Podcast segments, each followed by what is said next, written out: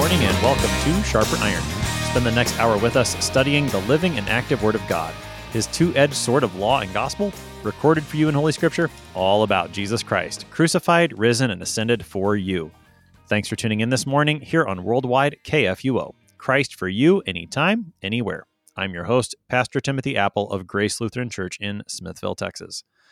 Sharper Iron is underwritten by the Lutheran Church Extension Fund, where your investments help support the work of the Lutheran Church Missouri Synod. Visit lcef.org for more information. On this Monday, June 20th, we're studying Acts chapter 20, verses 17 to 38. In Miletus, Paul addresses the Ephesian elders for the final time before he departs for Jerusalem. To help us sharpen our faith in Christ as we study God's Word today, we have with us Pastor James Sharp. Pastor Sharp serves through the LCMS Office of International Mission as pastor, teacher, and missionary in Montevideo, Uruguay. Pastor Sharp, welcome to Sharper Iron. Thank you very much for having me. Pastor Sharp, tell us a little bit about your work there in Uruguay. Well, my wife Angie and I are missionaries here in Montevideo, the capital of Uruguay, and I work as a pastor and church planter and theological educator, helping the Lutheran Church of Uruguay to plant new churches and identify and train new leaders that will hopefully get into training programs to be both lay leaders and also church leaders as uh, pastors and deaconesses. My wife is a Lutheran teacher, and she teaches at the Lutheran school here, which is called St. Paul Lutheran School. Uh, she teaches math and English. It's a bilingual school. So uh, we're here with our four kids. Uh, Elias is 16, Ambrose is 14, Callie is 12, about to turn 13, as she will remind you, and Maggie is 11. God be praised for your faithful work there, strengthening the saints and spreading the gospel in. And I know we talked about this before. Uruguay is that how we're is that how we're going to say it? Uruguay, Uruguay, Uruguay, Uruguay. People say it a lot different. Here we say Uruguay. Right. Uruguay. Very good. Very good. I've, I've been working on pronouncing all these names here in the book of Acts, and it's one of the modern countries on which I struggle now. So that is the Lord keeping me humble. Pastor Sharp, we get to we get to study Acts chapter 20 verses 17 to 38. As we prepare to look to this, it's a long address that we're going to hear from St. Paul here. What's the context within the book of Acts we should keep in mind as we prepare to take a look at this text today? Well, Paul is traveling to Jerusalem and he's been uh, in in various places and now he knows he has to go to Jerusalem. He's being compelled by the spirit to go to Jerusalem and as he goes to Jerusalem he is uh, stopping along the way. And here he stops in Miletus and uh, he calls to him the elders of the church in Ephesus that he had planted and spent so much time uh, in. And this is kind of his his last address, maybe even you could say like a, a, last will and testament. It's his farewell address to these men whom he had trained and spent so much time with. Hmm. What what's the significance of this text within the book of Acts? You and I were talking about this before we came on air. That this is a pretty key text. Uh, what are we going to encounter here? It is. It, it's a very important text. It, it's kind of a strange text in in a certain way because in the narrative of Acts, which is a narrative history, uh, this is a very doctrinal statement. It's like a summary of Paul's teaching, which makes sense. This is farewell address, and and I think we both, as as pastors, can understand that if this is your last chance to leave someone with with something, that you're going to sum up all your teaching and the very important things that you want to leave them with. And it's also kind of unique because although we have lots of speeches from various apostles in the book of Acts, including from Paul, this is the only address that we have recorded that Paul makes to a Christian audience, as opposed to speaking to Jews or speaking to uh, Gentile non Christians. Uh, so it, it's it's kind of unique in, in all of the book of Acts because of those reasons. Mm, well, let's go ahead and, and read the text, and we'll we'll study this wonderful text that we get from the lips of St. Paul today, recorded by St. Luke. We are in Acts 20, beginning at verse 17. Now from Miletus he sent to Ephesus and called the elders of the church to come to him. And when they came to him, he said to them, You yourselves know how I lived among you the whole time from the first day that I set foot in Asia, serving the Lord with all humility and with tears and with trials that happened to me through the plots of the Jews how I did not shrink from declaring to you anything that was profitable, and teaching you in public and from house to house, testifying both to Jews and to Greeks of repentance toward God and of faith in our Lord Jesus Christ. And now, behold, I am going to Jerusalem, constrained by the Spirit, not knowing what will happen to me there, except that the Holy Spirit testifies to me in every city that imprisonment and afflictions await me. But I do not account my life of any value, nor as precious to myself, if only I may finish my course and the ministry that I received from the Lord Jesus, to testify to the gospel of the grace of God. And now, behold, I know that none of you among whom I have gone about proclaiming the kingdom will see my face again. Therefore, I testify to you this day that I am innocent of the blood of all of you, for I did not shrink from declaring to you the whole counsel of God. Pay careful attention to yourselves and to all the flock, in which the Holy Spirit has made you overseers, to care for the church of God, which he obtained with his own blood. I know that after my departure, fierce wolves will come in among you, not sparing the flock. And from among your own selves will arise men speaking twisted things, to draw away the disciples after them. Therefore, be alert, remembering that for three years I did not cease night or day to admonish everyone with tears. And now I commend you to God and to the word of his grace, which is able to build you up and to give you the inheritance among all those who are sanctified. I coveted no one's silver or gold or apparel. You yourselves know that these hands ministered to my necessities and to those who were with me.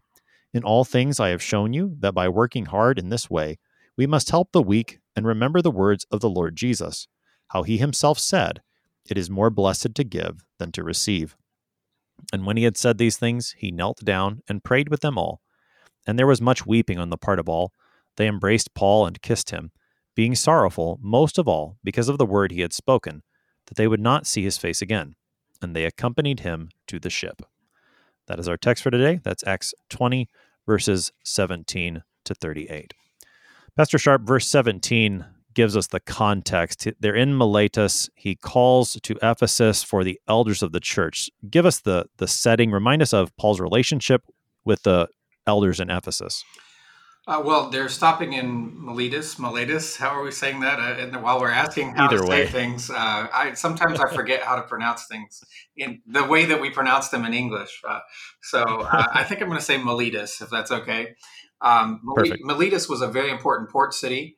Uh, it had been an important port city for hundreds of years.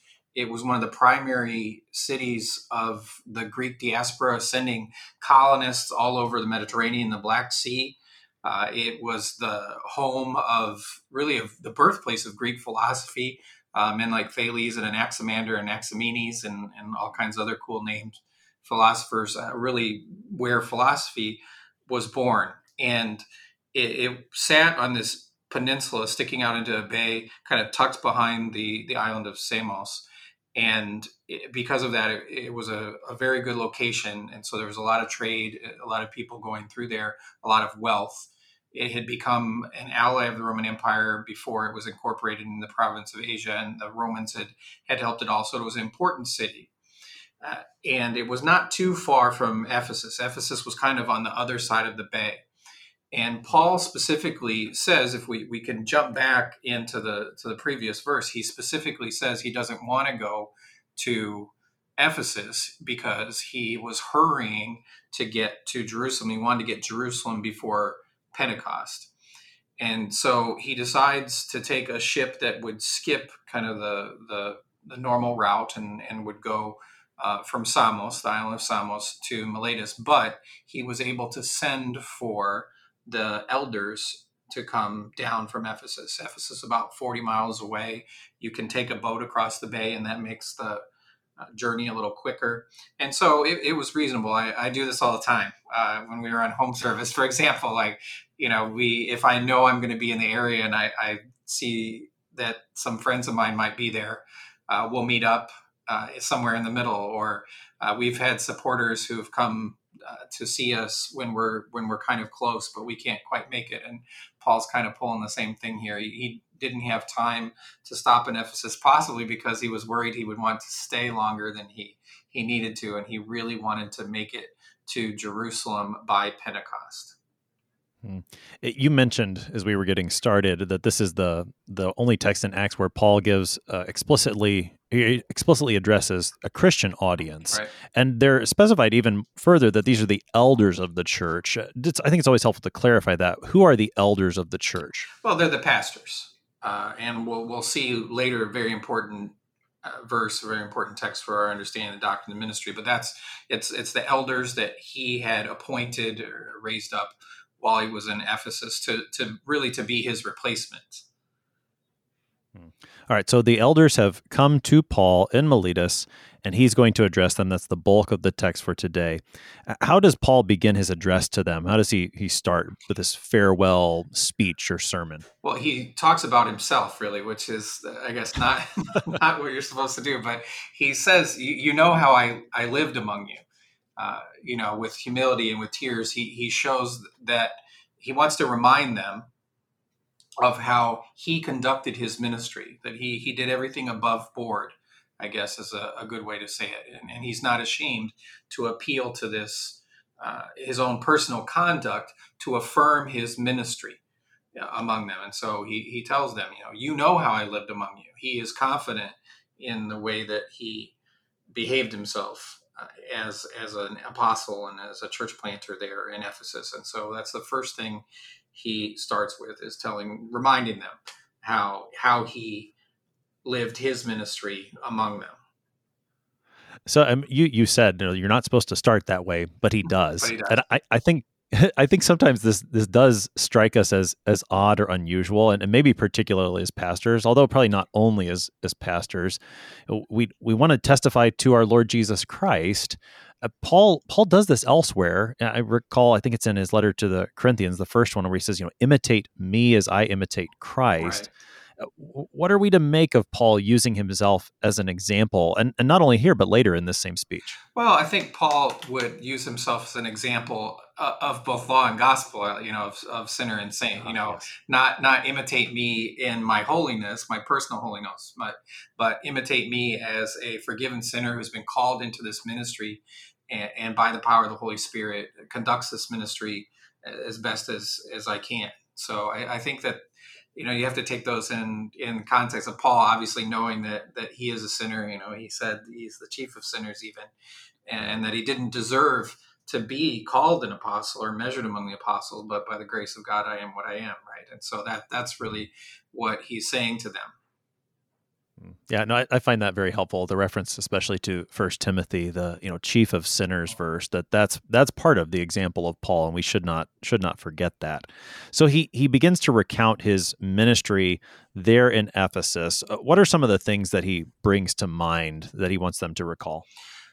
How he was humble in his ministry, how he shed tears for them uh, in his ministry, and and that could be tears of of love for the Ephesians, uh, of the the affection that he had for them as a, a pastor and apostle, or even tears of pain from the suffering he went through. And he mentions that that there were a lot of things that happened to him, the trials that happened to him. He says through the plots of the Jews, uh, but that even going through all of those things, he never shrank. He says, "I did not shrink from declaring to you uh, anything that was profitable."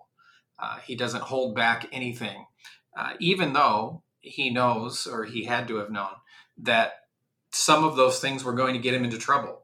Uh, some of those things were going to provide ammunition for the plots of the Jews and the others who were against him.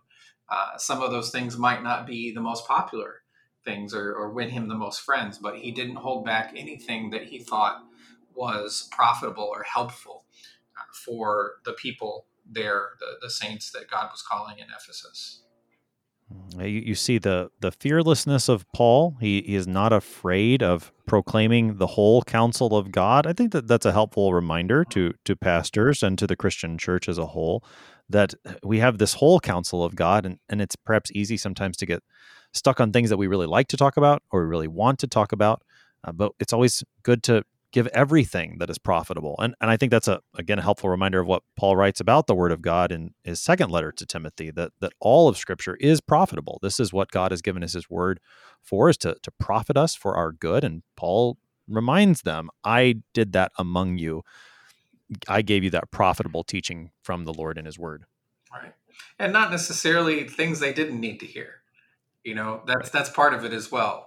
Uh, I think this is something that sometimes I struggle with as a, as a missionary.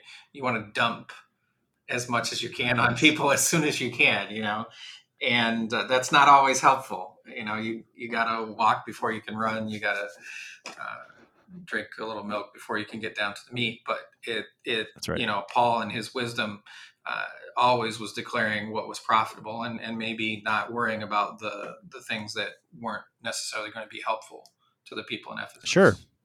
Yeah, that, I think that is that is that is a helpful comment. That you know it is not just a an information dump. Here's absolutely everything I know, but but here is what you need to know right now. Uh, part of the the task of a pastor is to to deliver what what the people need at the moment, and and certainly the desire is to teach as as much as the pastor knows. I mean, it's part of the delight of studying the scriptures as a pastor and, and hopefully as ever any christian is that when we find you know something in the word of god that benefits us we do want to share that. But to do so in a way that is helpful is is always the challenge no doubt right, no doubt. right and not to do it just to be smart right?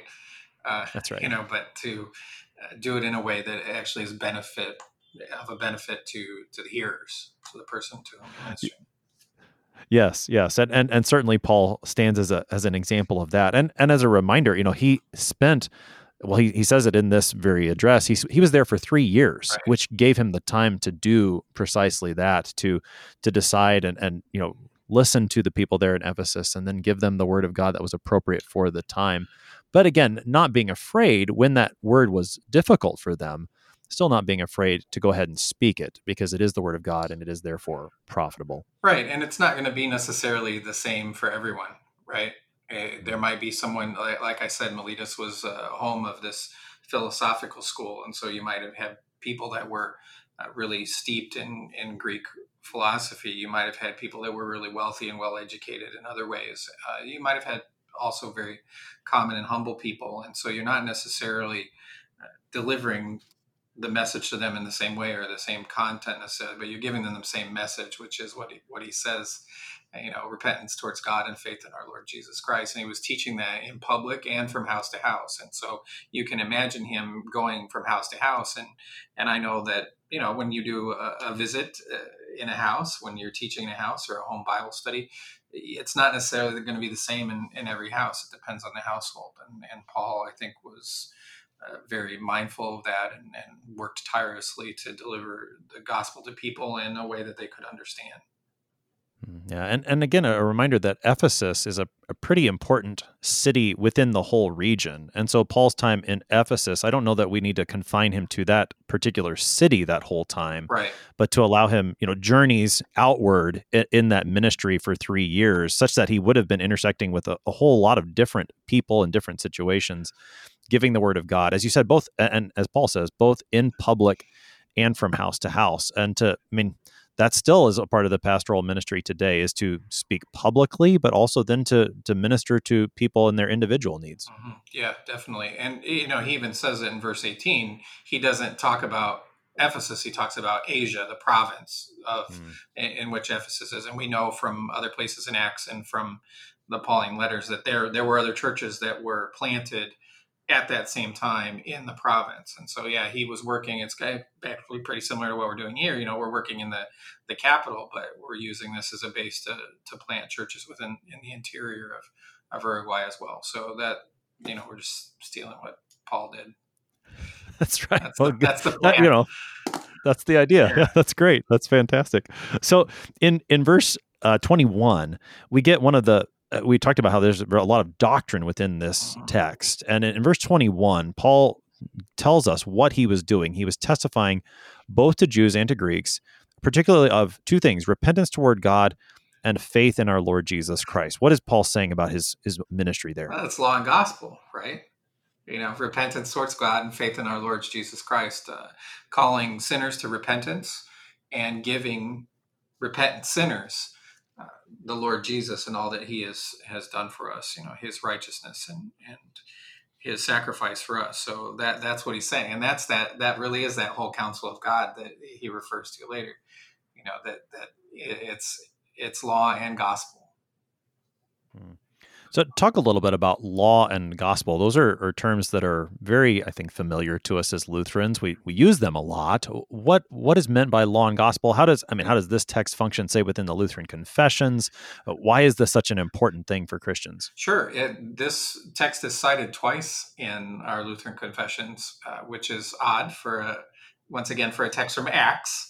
Uh, right. which doesn't really establish too much doctrine. It's a history text, right? But it is brought up specifically when it talks about law and gospel because uh, in this same text he talks about the gospel uh, kind of as his entire teaching which we would say is gospel in the, the wide sense which includes all of the teachings of christ uh, includes all of the teaching of the word of god and so you, you can say the gospel and, and jesus can say something like repent the, you know the, he came to proclaim the gospel. The gospel is repent for the kingdom of god is near right?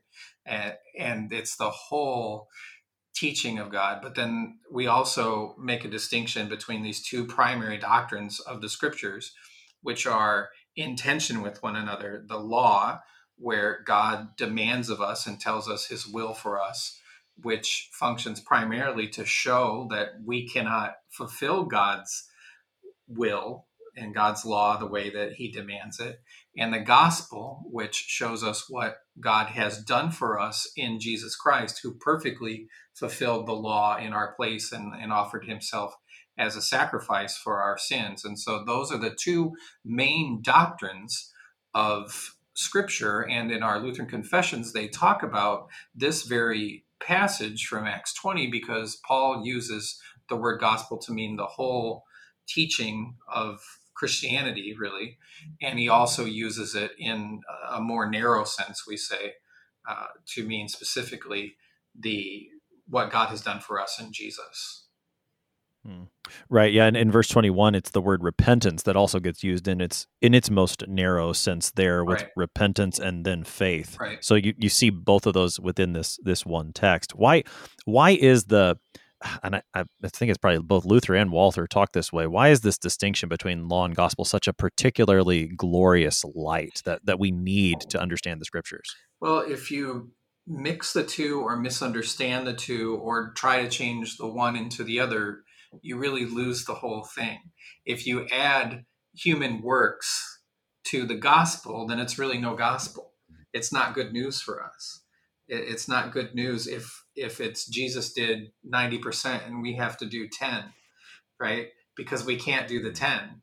Uh, you know, so and then if you if you mix the gospel into the law, if the law, as as Walther said, is not preached with its full sternness, then we listen to the law and we think, hey, we can handle that.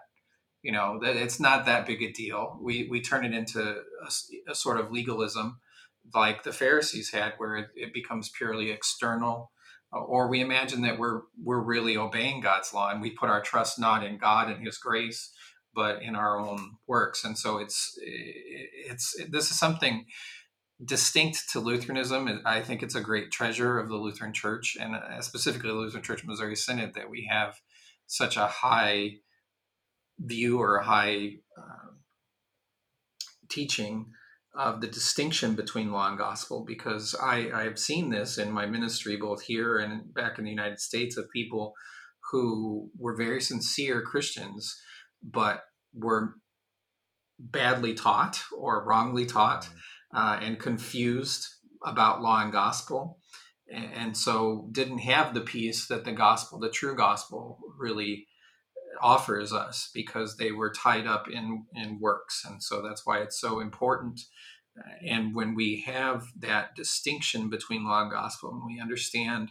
the use of the law to, to show us our sin then we appreciate even more and understand more and have more peace and freedom when we hear the gospel that shows us our Savior.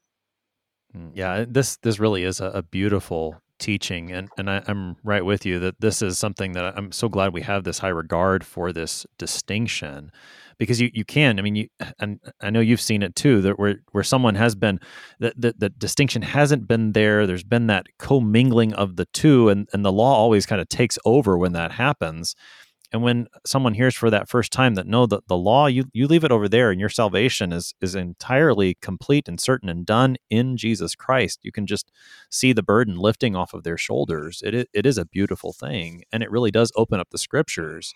And, and the thing I love about, you know, a, a text like this is that it, it is a reminder that it, this matter of law and gospel isn't something that we're sort of arbitrarily putting upon the scriptures, but it is drawn from the scriptures. This is the way Paul did his ministry and and this is drawn straight from the Lord Jesus himself. I mean the the words that Paul uses here sound very much like the way Jesus speaks at the end of the Luke's gospel in Luke 24 where he opens his disciples' minds and he tells them that the scriptures are, are all about him, his death and his resurrection, and for therefore this preaching, for the preaching of repentance and faith.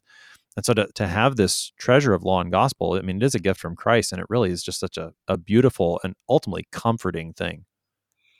Definitely. So, with that, we will go ahead and take our break. You're listening to Sharper Iron here on KFUO. We're talking Acts chapter 20 with Pastor James Sharp. We'll be right back. Please stick around.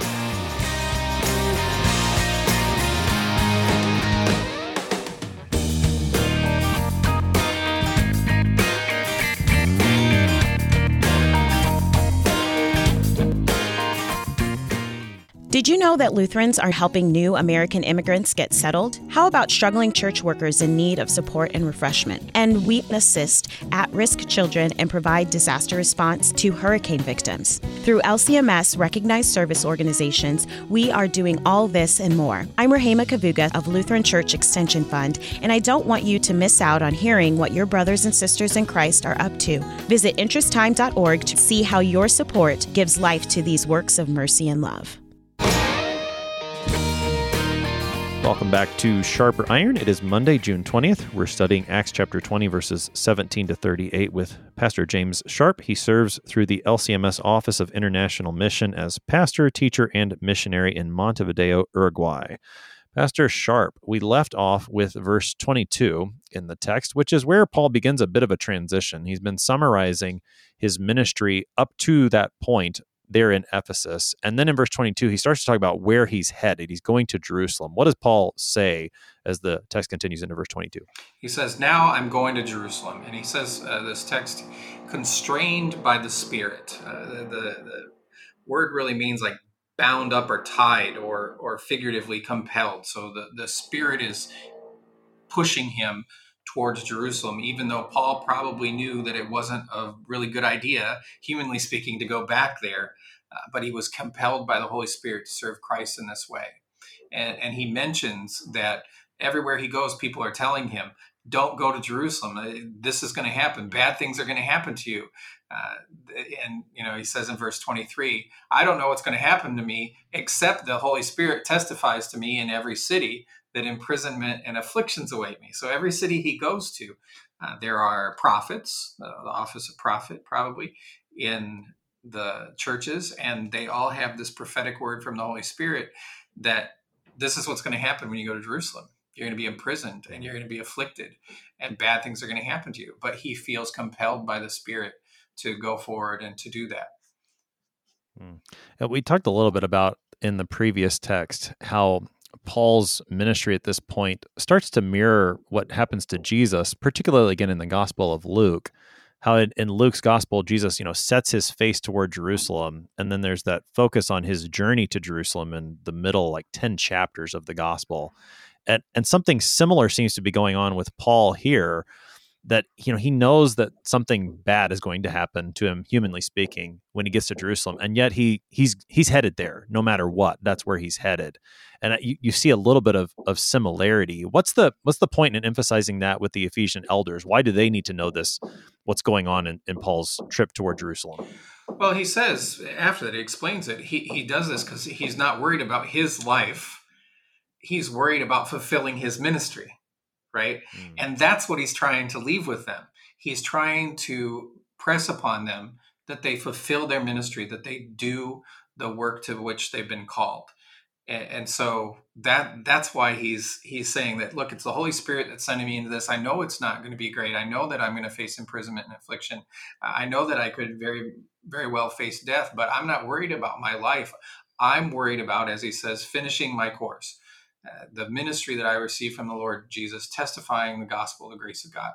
So that's, you know, if you're leaving uh, a ministry and, and leaving behind people that are going to take your place, isn't that what you would want? That they have the same desire to share the gospel, the same desire to fulfill their ministry the way that you did, uh, since you won't be able to be there anymore. So that's that. It, it, once again, he he's kind of using his personal example as a way to be a model for the pastors in Ephesus. Hmm. Yeah, I mean, you can you can hear uh, just about any faithful pastor wanting to say something like this when he, you know, whether he's he's going to a new congregation because he's taken a call or because he's retiring, especially with with this verse, you know, where he, he says, "Look, I I've in my ministry here, I've tried to put above all else the preaching of the gospel. Hold on to that. And and in that way, as much as Paul uses his own ministry as an example, it's really not about his example, but it's about what he gave them. That's what he's encouraging them to hold on to, not so much what he did, but the thing that he gave them, the, the gospel. Right. The, the, not him personally, Paul, like, look how great I am, uh, but how he served Jesus by delivering the gospel to these people tirelessly mm. uh, all over the province of Asia. And that this is the fruit of his work. And he wants to see that they have fruit for their work, for their ministry as well. Hmm. Now, in, in verse 25, then, uh, things get to seem pretty emotional here, which I, I, think makes sense. What, what do we start to see? How does Paul begin to open up his heart here even more in verse 25? Yeah, it's this is. I, I can imagine him getting choked up a little bit when he says this. Yeah. You know, now behold, I know that none of you among whom I have gone about proclaiming the kingdom will see my face again. I mean, that's that's uh, that's hardcore. I mean, that's that's really wild. You know, to to say that after spending so much time with these people, uh, to be very intimate. You know, teaching them, uh, ministering to them, teaching them the gospel, uh, teaching them how to be pastors, uh, raising them up into that office, and now saying, "You'll never see me again." So this yeah, this is definitely the the the emotional high point or, or the the emotional cornerstone of this speech of, of his farewell speech. Hmm.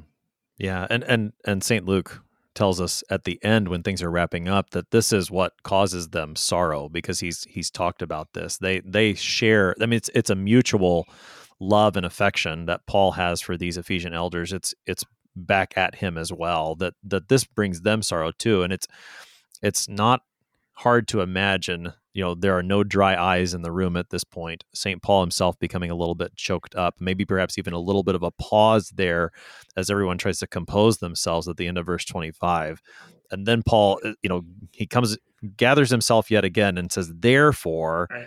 Uh, what what's the conclusion that this maybe seems a little bit wait a second where'd this come from? Yeah it gets all uh, soft and mushy and emotional maybe and then all of a sudden it's like oh by the way i am innocent of your blood. You know i'm innocent of the blood of all you know which it, what he's saying is he he is a faithful watchman. He is echoing the words uh, from ezekiel 33 you know and if eh, you proclaim this word, then the people don't listen, then it's their blood is on their own head, right?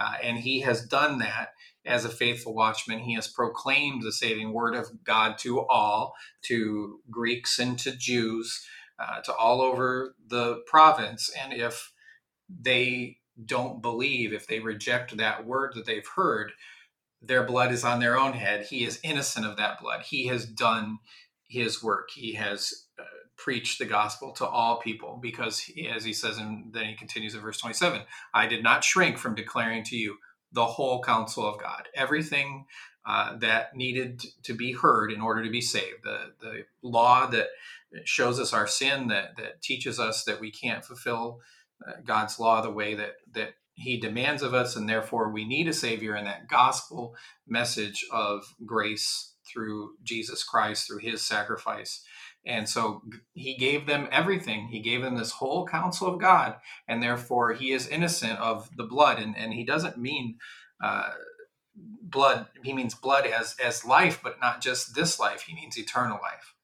He is he is innocent. He has done what he was called to do to to bring the message of God to people so that they could be saved through faith in it. Hmm. And, then in verse 28, this is where I think verse 28 in my mind is the one that I I remember the most from this speech, and perhaps it is because of what it says about the pastoral office. This is really where the rubber hits the road as he's leaving. What are the Ephesian elders to do? This is really where here here it is. Here's the charge to these faithful men. Uh, there's a lot here in verse 28. Where do you want to start?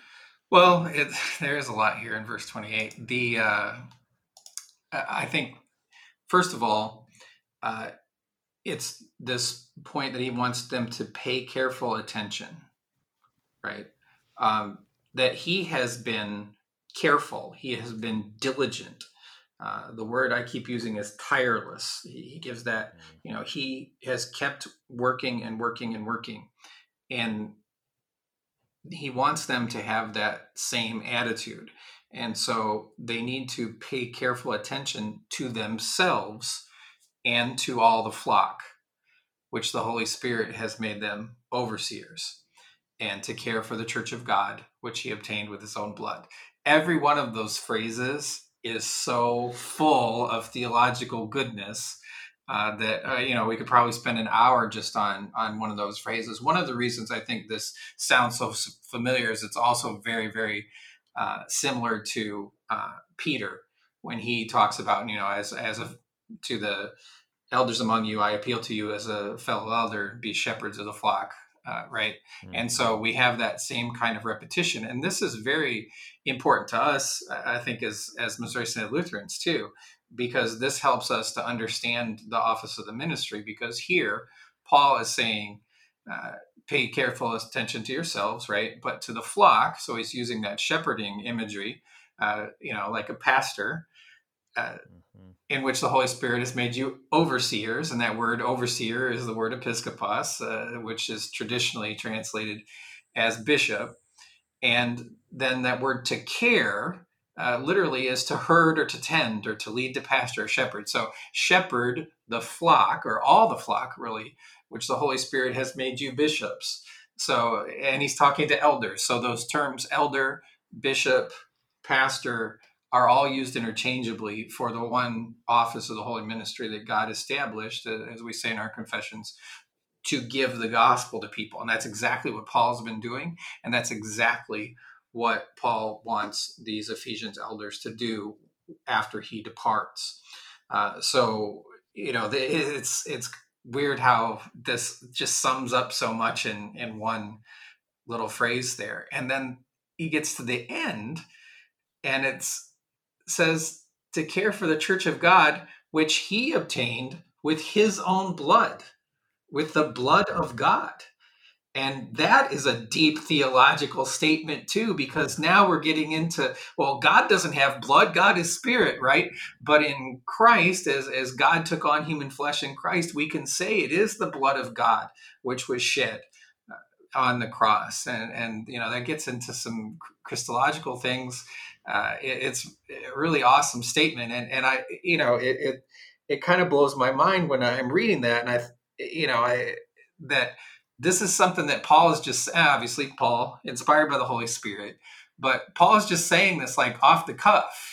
You know, he he didn't look this up in a doctrinal textbook or something like that. He didn't do a you know a, a word study or anything like that to get ready for this. This is just him speaking from his heart, and out of his heart, by the inspiration of the Holy Spirit, comes this amazing, amazing phrase where you know this is the Church of God He's made you overseers. It's the church of God that he obtained with his own blood.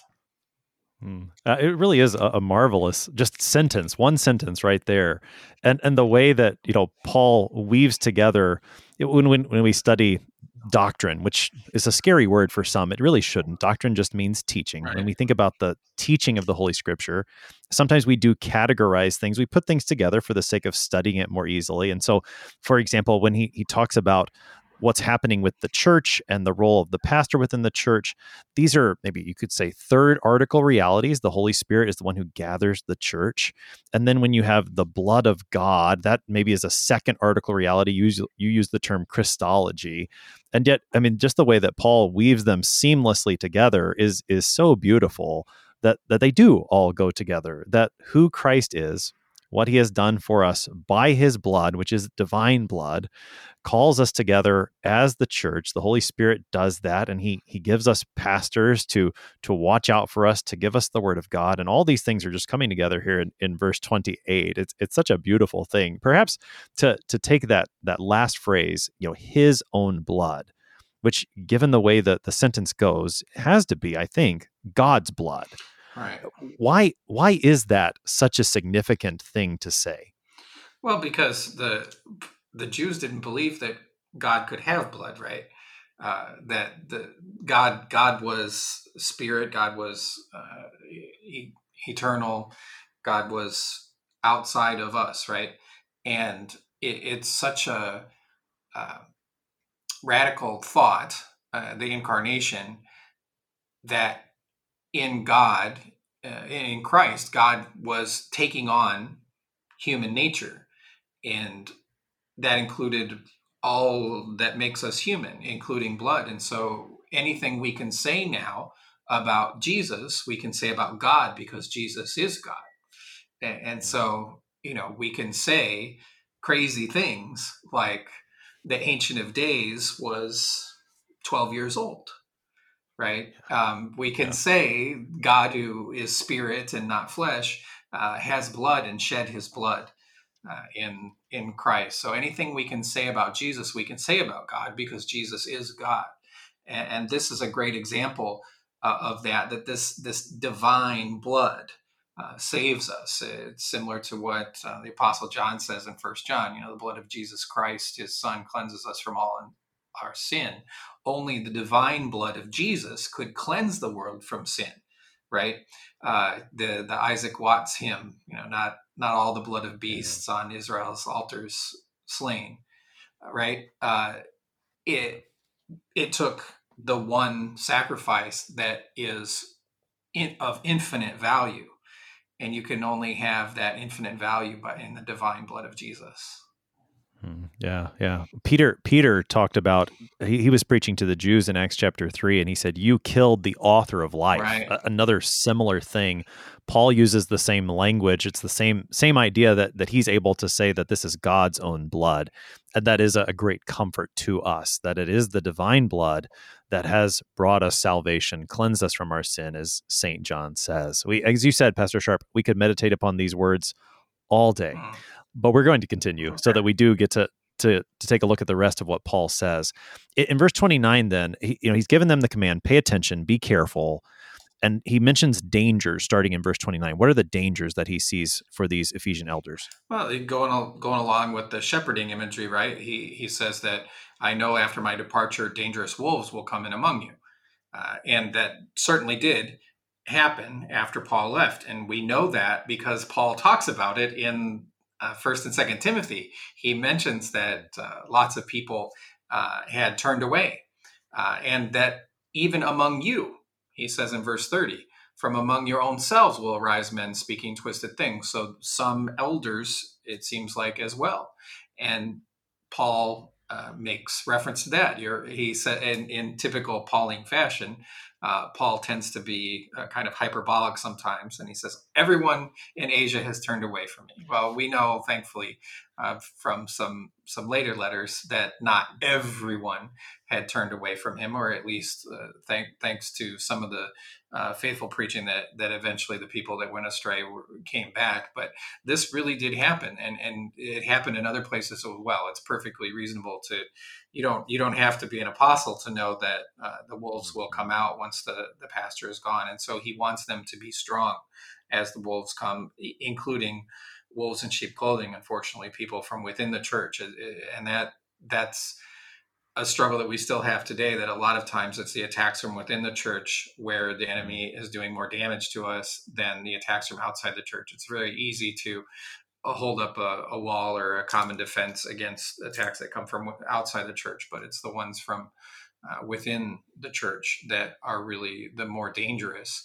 And, and, so he he says, you know, the the wolves will come; they won't spare the flock. The, these men will speak twisted things.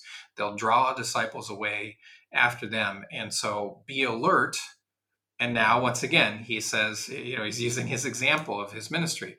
Remember, for three years, I did not cease night or day to admonish everyone with tears. You know, and he's using tears again to show mm. his sincerity. You know, to show how how much he poured into this ministry of of admonishing and teaching them, of warning them, of instructing them uh, with tears. It, it was an intense instruction and intense warning and he never stopped it and now they can't ever stop warning their flocks about the wolves who are seeking their destruction. Hmm. and then in verse 32 he begins to bring this address to a conclusion and this I, I think is so important that he commends them to god and and to god's word. That, i mean what a what greater care could the the apostle paul leave them in than in the care of the lord himself and his word? Right. I commend you to god and to the word of his grace you know, to the gospel, right? Uh, that he has planted there in Ephesus. No one can stay there forever. Uh, the apostles stayed for a while and then moved on. Some of them uh, stayed for a while and then were martyred. Uh, they are mortal men. They would all pass away sooner or later, but the apostles' teaching, the gospel word, the word of God's grace, remains and is passed on through the church to continue to deliver this inheritance, as, as he says, uh, to the people of God, uh, forgiveness of sins and eternal life uh, to those whom God calls to be sanctified by this word. And it, it, he is delivering it now to these elders who will carry it on. And it's that teaching of the word of God's grace that will continue to be delivered down through the ages as the inheritance of the children of God. Hmm. Now, the speech of Paul then concludes with one final example from his own ministry. Particularly, uh, you've been using the word tirelessly, the hard work of Paul. That includes his hard work in the ministry and also the hard work in which he supported himself. How does how does he wrap things up? And he even gives us a, a quote from some words of Jesus here. Yeah, I coveted no one's silver or gold or apparel. He says uh, that's his way of saying that he took care of it himself. It, it, you know, the original tent making ministry. That's why we call it tent making ministry, yeah. right? Because uh, Paul made tents and sold them, and that was how he supported his ministry, so that he would not have to depend on anyone, so that no one could have any sort of uh, anger or uh, you know oh that paul he uh, he's always asking for money or you know, paul's always staying you know late after dinner and eating all the leftovers and stuff like that you know I, the, the the things that you can say uh, and i think you know you've been a pastor for a while and you probably heard some of these things it, it, it these things can get in the way. And he didn't want, he knew he had a, a, relatively short time and he didn't want anything to get in the way of his ministry. And so, even though, as he says uh, himself, you know, that, that the, those who, who work in the gospel should make their living by the gospel, he, although he had a right to that, chose not to take that right among them so that there would not be anything to distract them from his message and so you know he says you yourselves know that these hands and you can you can kind of see him raising his hands up and showing them like mm. the calluses from sewing these these tents and stuff you know that these hands ministered to my necessities and to those who were with me because you know he had his his folks uh, mm. with him it wasn't just paul and so he reminds them again how hard he worked and specifically he reminds them how he didn't depend on anybody but himself for uh, his support during this time so that uh, he could uh, give them the gospel purely. And this is something in, in my ministry here, I think that is uh, helpful as well. Uh, you know, we're supported by our, our network of, of, supporters in the United States. And so I can honestly say to people here that I'm not getting paid a dime from anything that we we receive in, in offerings here in Uruguay because Uruguayans it's a very secular country and they are very suspicious of the institutional church. And so when we can say, well, our pastors aren't being paid from these offerings, we're using these offerings to support this, you know, this have this place here. We use our offerings to to do these works of mercy and stuff like that. It's important because when people are suspicious of the motives behind your proclamation, you know, your religious beliefs. Uh, it, it's a, a really big barrier, and Paul eliminates that.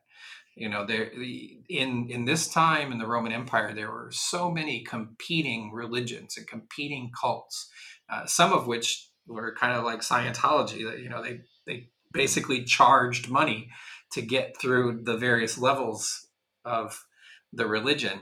And here comes Paul, and he doesn't ask for anything from anyone. Uh, he takes care of it himself so that uh, people would understand the gospel and not worry about Paul. And he, he says, uh, I think it's, it's really neat here to sum up all the various weird things in this text. He says, I've shown you by working hard in this way to help the weak and remember the words of the Lord Jesus, it is more blessed to give than to receive, which are not words of Jesus recorded in the Gospels, right? Uh, it, it's something that Jesus must have said. It sounds like something Jesus would say, uh, and it's consistent with his Jesus preaching. Uh, but it's not something that that was recorded in the Gospels. It's evidently something that that had been shared, and that Paul reminded them that Jesus had said you know it's more blessed to give than to receive. And i think that's a very important point for pastors uh, and for christians in general uh, that because god's love for us and jesus is sacrificial uh, one of the ways we show christian love is with a sacrificial love that doesn't look to what we are going to get but looks in how we can be generous with who we are with what we have and share that with others in, in need. Pastor Sharp, we have about two minutes left on the morning. The text concludes St. Luke gives us more narrative as to how Paul takes his leave of these Ephesian elders. Uh, take us into those verses, help us to wrap things up this morning. When he said all these things, he knelt down and prayed with them all. You know, he gives his farewell speech, he summarizes his ministry, and then when there's nothing else for him to say, when he has to leave, he kneels down and he commends them to God in prayer. And uh, Luke says there was much weeping on the part of all. And so we see here that it wasn't just one sided. It wasn't Paul really loved these people and they were like, well, Paul, you're okay, I suppose. But they, they also really loved him. And so they, they wept, wept, I guess we say in English, sorry, uh, they wept as well and they hugged him and they kissed him. And it says they were sorrowful most of all because of the word he had spoken that they would not see his face again. You know, and it's oh, no. it, it's one thing saying goodbye, it's another thing saying goodbye and knowing you're never going to see each other again. And that's what they believed uh, you know, that they would never see Paul again. And so they accompanied to the ship, it says.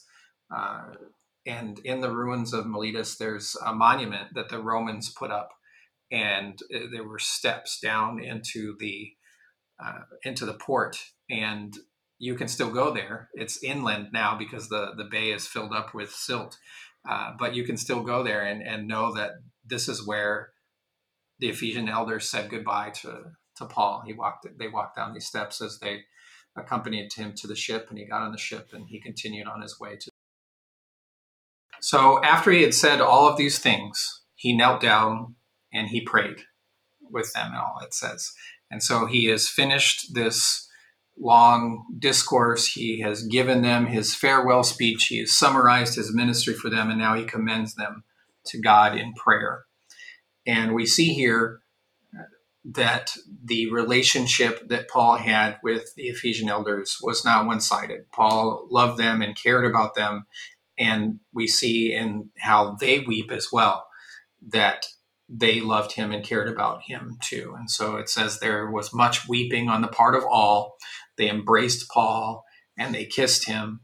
and being sorrowful most of all because of the word he had spoken, they would not see his face again. And there's one uh, thing to say goodbye and know that you're probably going to see someone again. And, you know, we have to say goodbye every couple of years when we um, go home for home service, but we have the hope that, Lord willing, we will see one another again.